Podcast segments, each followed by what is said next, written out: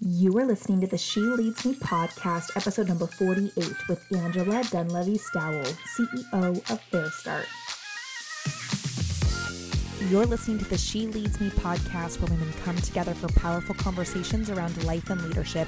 Each episode will bring you conversations with incredible female business owners and leaders, tools for you on your personal and professional journey, and needed conversation and education to equip you with the tools to forge your path in today's world. I am your host, Heather Simpson. My mission is to educate and empower women who are seeking a different type of conversation, taking them to the next level in their journey and career. Welcome to She Me. Today's guest is Angela Dunleavy Stowell, who is the CEO at FareStart, which is a James Beard award winning nonprofit organization that transforms lives, disrupts poverty, and nourishes communities through food, life skills, and job training. FareStart teaches life skills and provides hands on training to students through its social enterprise cafes, restaurants, and catering operations, and provides over 900,000 meals to the greater Seattle community each year. Since 1992, FareStart has offered life changing human services to more than 10,000 adults and youth while serving over 10.7 million meals to Seattle area schools, homeless shelters, and healthcare facilities. Prior to her role at FareStart, Angela was the co founder and CEO of Ethan Stowell Restaurants, which is a Seattle based hospitality group. Angela is on the board of directors for United Way of King County, the Seattle King County Workforce Development Council, and the Downtown Seattle Association.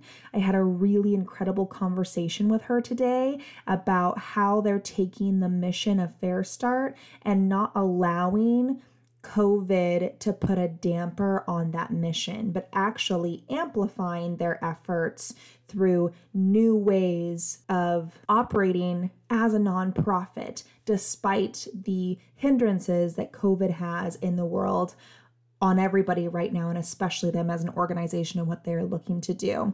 I look forward to introducing you today to Angela Dunleavy Stowell. Hello, Angela. Thank you so much for joining me on the She Leads Me podcast. How are you today? I am so well. Thank you for having me. It's great to be here. Yeah, thank you so much for taking the time. You have such a packed life with being the CEO of this amazing company called FareStart, which is providing a lot of resources, especially during the time of COVID. So, mm-hmm. before we go there, why don't you introduce to our audience a bit about who you are and what it is that you do? Yeah, so my name is Angela Dunleavy Stowell. I, um, as you mentioned, am the CEO of FareStart, and we're an organization um, based out of Seattle, Washington. Um, we've been around for about 30 years. I've been in my role um, as CEO for almost two years. Uh, and we work with um, individuals, um, uh, youth, and adults who have really deep barriers to employment, things like recent incarceration, addiction, uh, mental health issues, homelessness. And we uh, work with those folks to work in the food and beverage industry, uh, restaurants, grocery stores, um, corporate dining uh, facilities. Um, so I, prior to that, had a lengthy um, 15 year, you know, career, professional career in food and beverage.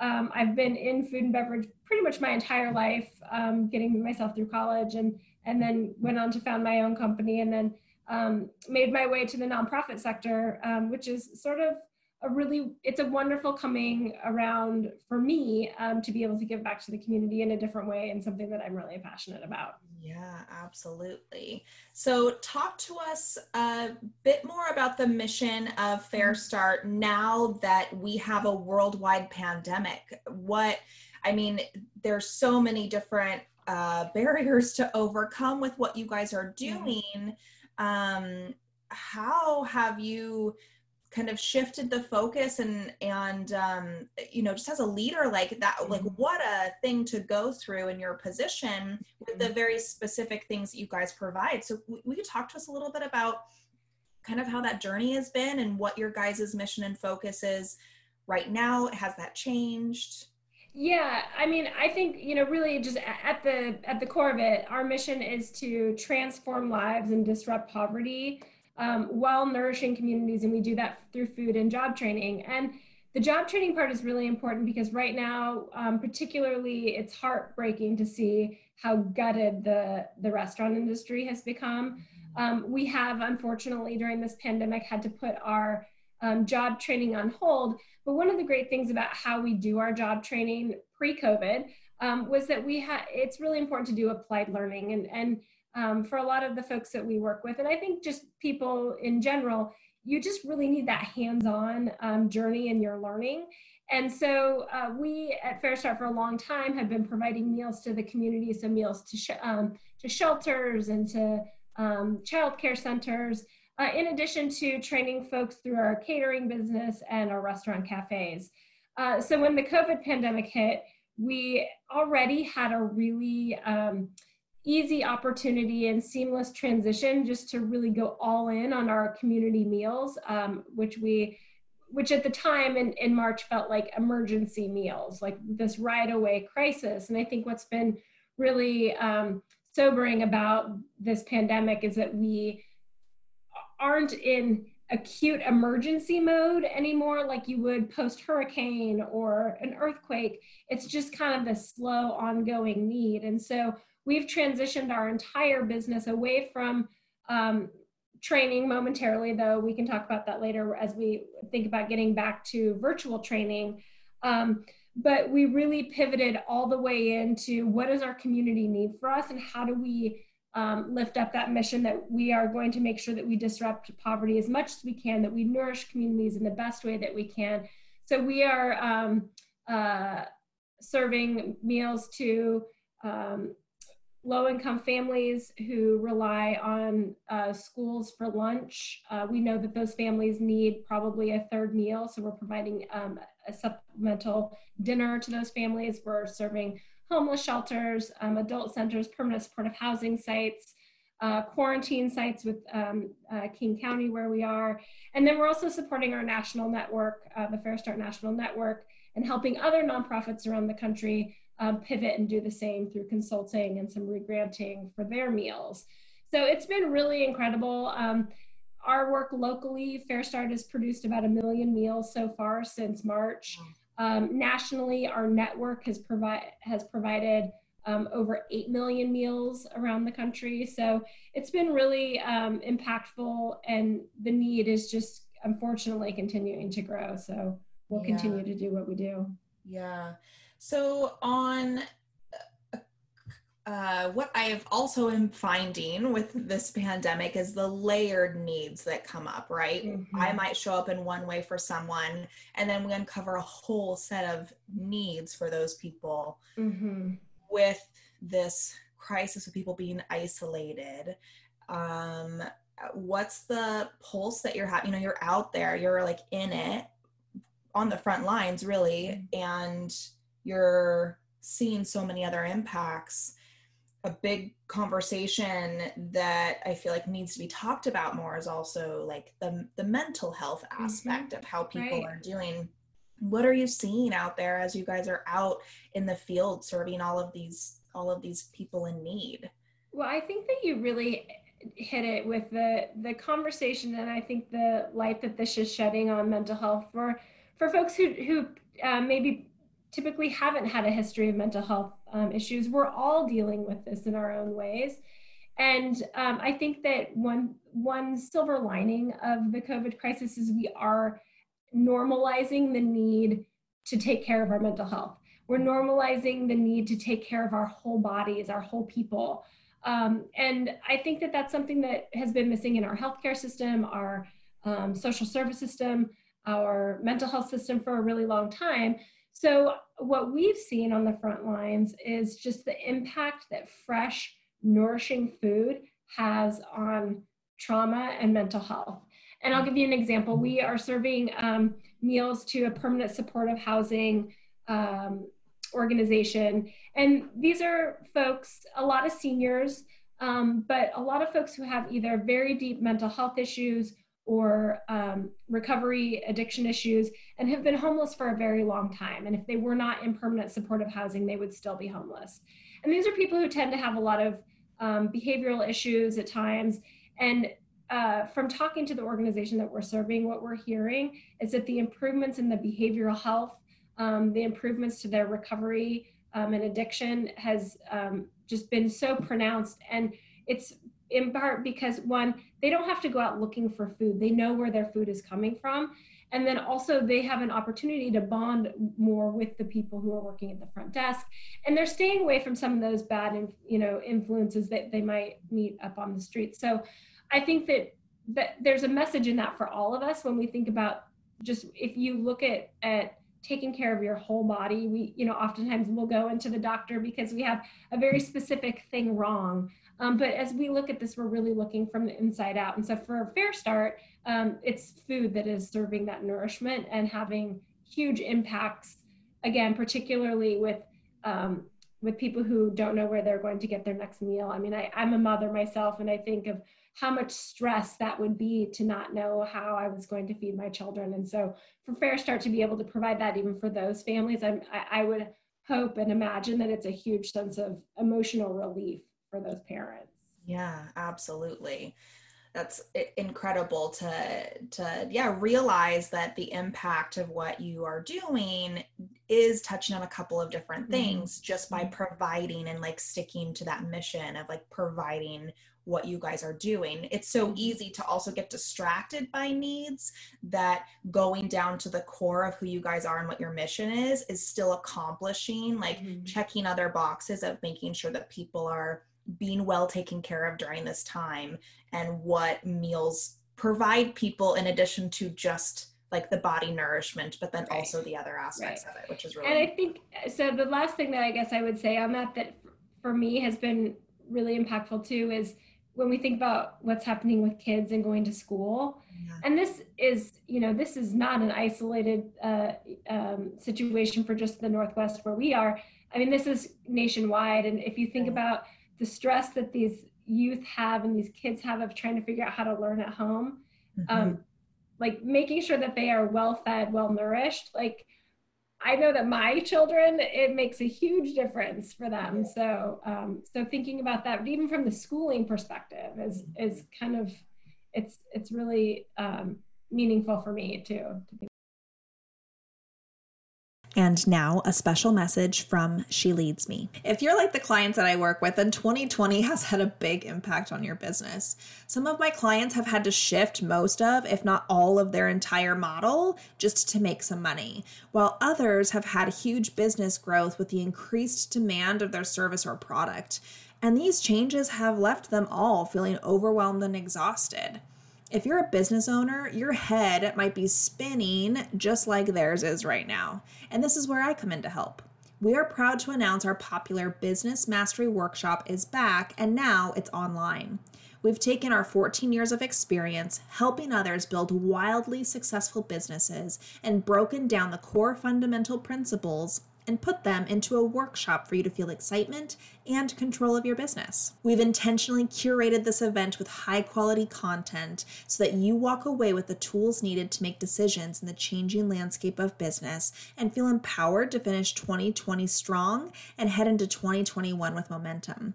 So come spend time with me, Heather Simpson, your business strategy guru, and other female business owners from around the world, where we will all learn together and make new connections. Head on over to sheleadsme.com for more information and to register for your spot. Limited spaces available, and we look forward to seeing you there. So, I'd, I'd love to go back a little bit to the when you really were starting to feel called to a different line of work. You had mm-hmm. devoted so much of your life to building your own business. Mm-hmm. And what what was it that was like tugging at your heart to go into the nonprofit sector. That's not just something that people fall into. I wouldn't say it was a lot of times in the conversations that I have with people yeah. in nonprofits. It's a heart driven, like intentional choice to make that transition.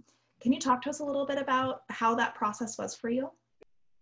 It's a great question. Um, it's uh, something that took, um, you know, I, I, it is a concerted choice, as you, as you mentioned.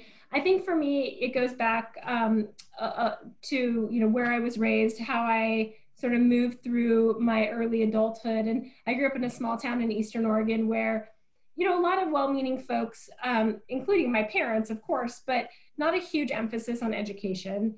Um, it's so funny, uh, particularly for the other women who are listening to this. My sophomore um, health project was to plan my wedding.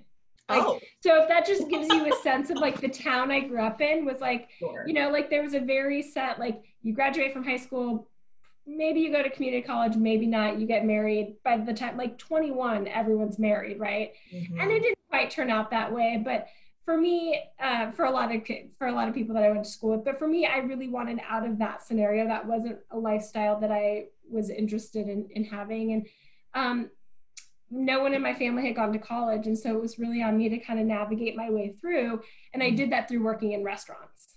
Mm. So I got my first, you know, food service job when I was barely 16, and did that all the way through college. And it took me a long time to get through college um, you know, it wasn't the typical four year. It took me seven years to get my undergrad because I was just piecemealing it and doing it myself. And the restaurant industry was always there. Um, and then I ended up um, co-founding this amazing restaurant group, Ethan Stowell Restaurants, with my ex-husband. Uh, we grew from one restaurant um, on the corner, you know, this corner of downtown Seattle, uh, to 16 restaurants, and it was an amazing journey. Um, and you know we went through all of the hard things that you go through uh, you know including the recession and mm-hmm. just i mean really what felt like such turbulent times and now that we're in this covid pandemic seems sometimes i think like i oh, wasn't the two wasn't the wasn't the recession cute compared to what we're dealing with now? But it was really an opportunity um, after the recession to look at how we were giving back to the community because really at the time the community is what kept us going. I think a lot in the same way that the community is keeping the restaurant industry going now. And so i got really involved from my role there um, as co-founder and ceo um, into a, a, community role. And so I, I started joining boards. I started really looking at how rather than building a huge marketing budget, we could have a, a, greater philanthropy budget. And so I had some experience in the nonprofit space um, as a board member, as campaign chair, um, raising a fair amount of money. And then also from this restaurant perspective, where I understood the operations side. And so um, really, I wasn't, um, I was making some life changes um, in my personal life, um, but wasn't in a huge rush to be looking for my next thing. And then the FareStart um, CEO position came open after 17 years, um, the previous CEO. So it was really fortuitous timing.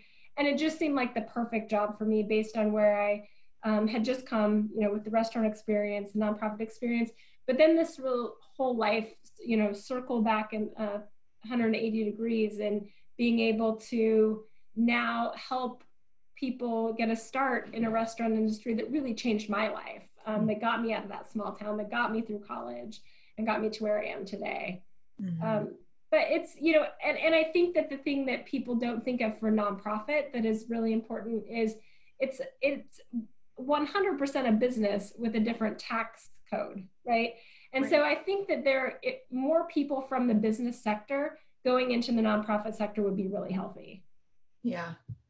Talk to us about the CEO transition. So you mentioned there's like this long-standing CEO. Mm-hmm. You come in mm-hmm. to take over for that position. How was that process like for you? I, I have experienced myself and working with other women know that definitely some like okay how do i make sure that i'm coming into like this long-standing company also coming into a position that has like been done a specific way for this period of time. Mm-hmm. How do I find my way? How do I find my path? Mm-hmm. I'm really qualified to be here. And a whole onset of uh, other maybe questions or maybe some mm-hmm. doubt every now and then can kind of seep in. Did that, did you ever experience that in your journey of stepping into that role? Oh, for sure. Well, and by the way, like I think we all, no matter what role I've talked to, you know women and and you know of you know i've talked to all sorts of different leaders who have imposter syndrome no matter where they are in their careers right And so I think that we all deal with that in some ways. Um, but for me, what I wanted to really do was respect the core of the organization. So really respecting the values and the mission and um, and also knowing that it was time for that next chapter. And I will say the previous CEO was just a godsend to me, and she really um, helped um, me transition into that role. And partly she said, I'm always available. You can always call me, but I'm going to stay out of your way. Um, and you know, step step step fully aside so you can you can make it yours. And she, mentor, she, yeah, yeah. And she, you know, the one thing she said to me, um, you know, you hear the thing that people say is like, "Oh, you have really big shoes to fill," and I just so am so grateful for her. She said, "You know what, Angela? I took my shoes with me. You have no shoes to fill." Love that. And so, you know, for me, it was a. Um, I think part of change management mm-hmm. is really listening and be having an inclusive process and really understanding the entire organization. So I went in and I went and worked in all of the kitchens, all of the cafes, spent time with our students, spent time with our training staff, and really talked to people and understood what are the things that are working and what are the things that just need that people have been really hungry for change for for a long time. Uh, mm-hmm. and then you just kind of pick the low hanging fruit that you can um, make the immediate improvements um, and then the things that take a little bit longer. Uh, and so it, it, it's not always easy that that long time transition. And I think because for some people, they're happy with how things have been, right? Mm-hmm. It's working for them. For 17 years, it's worked for them. And we had some folks who've worked at FareStart for a really long time. But then you've got some other folks who've been waiting for a long time for change.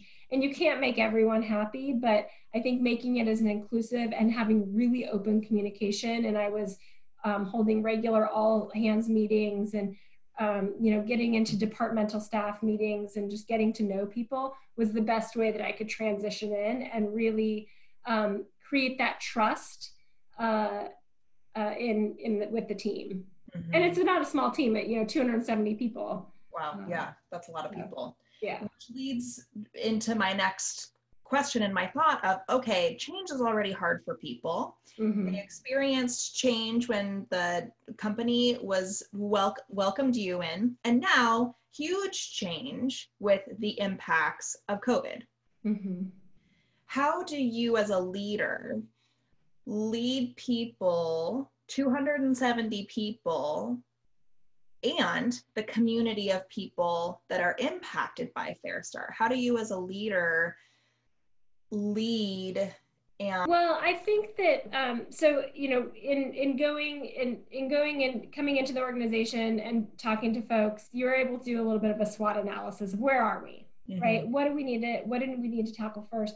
And then how do we strategically map this out? And so um, one of the first things that i did uh, almost immediately upon coming in and some of the leadership um, team had already teed up the work was a really launch into some race equity diversity um, and inclusion uh, work. And so that was like one of the first things that people were really hungry for. And with this reawakening that's happened in the summer of 2020, um, we have so much more work to do, but I'm grateful that we were already on that path. So that was one anchor that we could put down, right? Like we were anchored in knowing that race equity and inclusion was such an important body of work for our organization. Um, not only um, uh, to make sure that we're taking care of the folks within the organization and helping people grow. Um, but it's such it's so important to the community that we serve. Um, you know, people of color are disproportionately impacted by poverty um, and homelessness, and um, so that was one thing. Um, the second thing that I did within about the first six months was look at our strategic plan, uh, which I'm a big fan of making sure that you always have a plan in place mm-hmm. and having several scenarios in place of how things might work. And so uh, within six months, uh, we were into a new round of strategic planning. Uh, I had found a new uh, executive coach, and I will say, you know, a great way to anchor yourself as, as a leader um, and to make sure that you're sort of, you know, your own um, leadership moral compass is staying on the right way is to have an executive coach. And I've had multiple over my career. Um, so I think that at times different executive coaches are, are better for different um, roles and times in your life. So I was able to engage with a great executive coach that was connected with our strategic planning firm. And one of the first things that we did was um, really solidify the vision um, that I had for the organization, um, really uh, validate um, and solidify the mission, and then make sure that we were really clear on what our values were and that they hadn't changed over time. So that's work that we did with the entire staff, with getting feedback with our with my board of directors, um, with some community members, and really got all of this buy-in, so that now, as we are in this uh, global pandemic where there's constant change and no one knows what's happening and there's so much uncertainty, we at least know that we're grounded in a vision that we know that at the end of the day for us what's so, what's so important is that every individual has the opportunity to thrive in a just and equitable world. You know we know that our values include you know respect and acceptance and openness and growth. And you know we just we live in all of that. And so it makes it a little bit easier to harken back when things get really hard like they are right now. Mm-hmm. yeah that's so key so amazing. Yeah. So to sort of wrap up our conversation today, um, you've you've already mentioned some like resources and stuff that you tapped into, but if somebody is listening and they're you know also on their growth journey, mm-hmm. what books, resources, podcasts, any type of information that you were able to tap into on your leadership journey would you share with our listeners um, and recommend that they tap into as well? Yeah, I think that right now where we uh, the place that we are in this period of time, if if leaders are not on their journey to understanding the importance and need for racial justice and race equity, that's the place to start. Mm-hmm. Um, you know, I think that Ijeoma Oluo, who's a Seattle writer, has um, written a great book called How to Talk. Uh, uh, so you're ready to talk about race. Um, Ibram X Kendi um, has written some um, terrific books. Uh, one is um, a really deep historical um, reference book about called Stamped from the Beginning. Uh, his second book is How to Be an Anti-Racist. Um, there's a wonderful podcast um, called 1619 that really walks through and, and helps get this whole understanding of systemic racism. And then I think that from the leadership perspective, um, I'm a huge fan of Jim Collins' books, um, uh, Good to Great and Great by Choice. Um, Nick Kokonas is actually he's an investor and he's a restaurateur. He owns this uh, restaurant called the Alinea in Chicago. Um, he recently did a podcast with um, Tim Ferriss, mm-hmm. uh, and it's it was taped at the beginning of the COVID crisis, and it talks a lot about how just to navigate this change, but also how he makes decisions.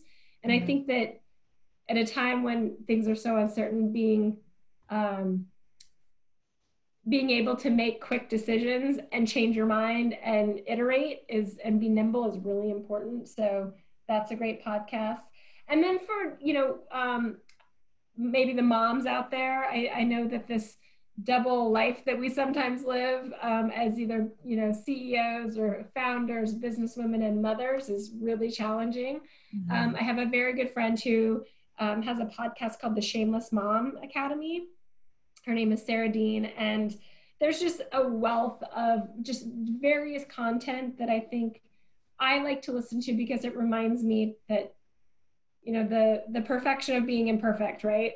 Yes. Um, and just a, a, ton of great resources there. So those are some of my some of my go-tos and some of my recommendations for sure. I love that. Thank you for sharing those. And then to wrap up, what would be your top couple of tips for the women that are listening, your top couple of tips of advice for them on their journey? You've learned so much. If you could sum it up, what would you say?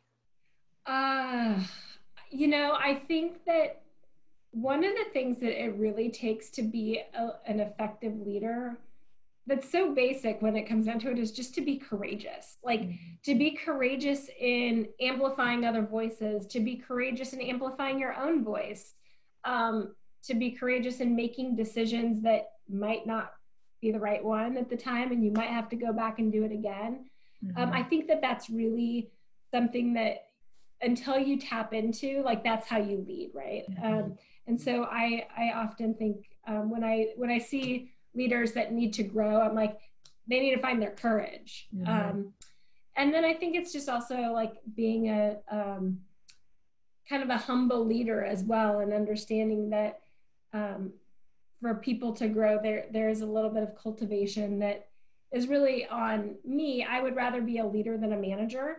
Um, yeah.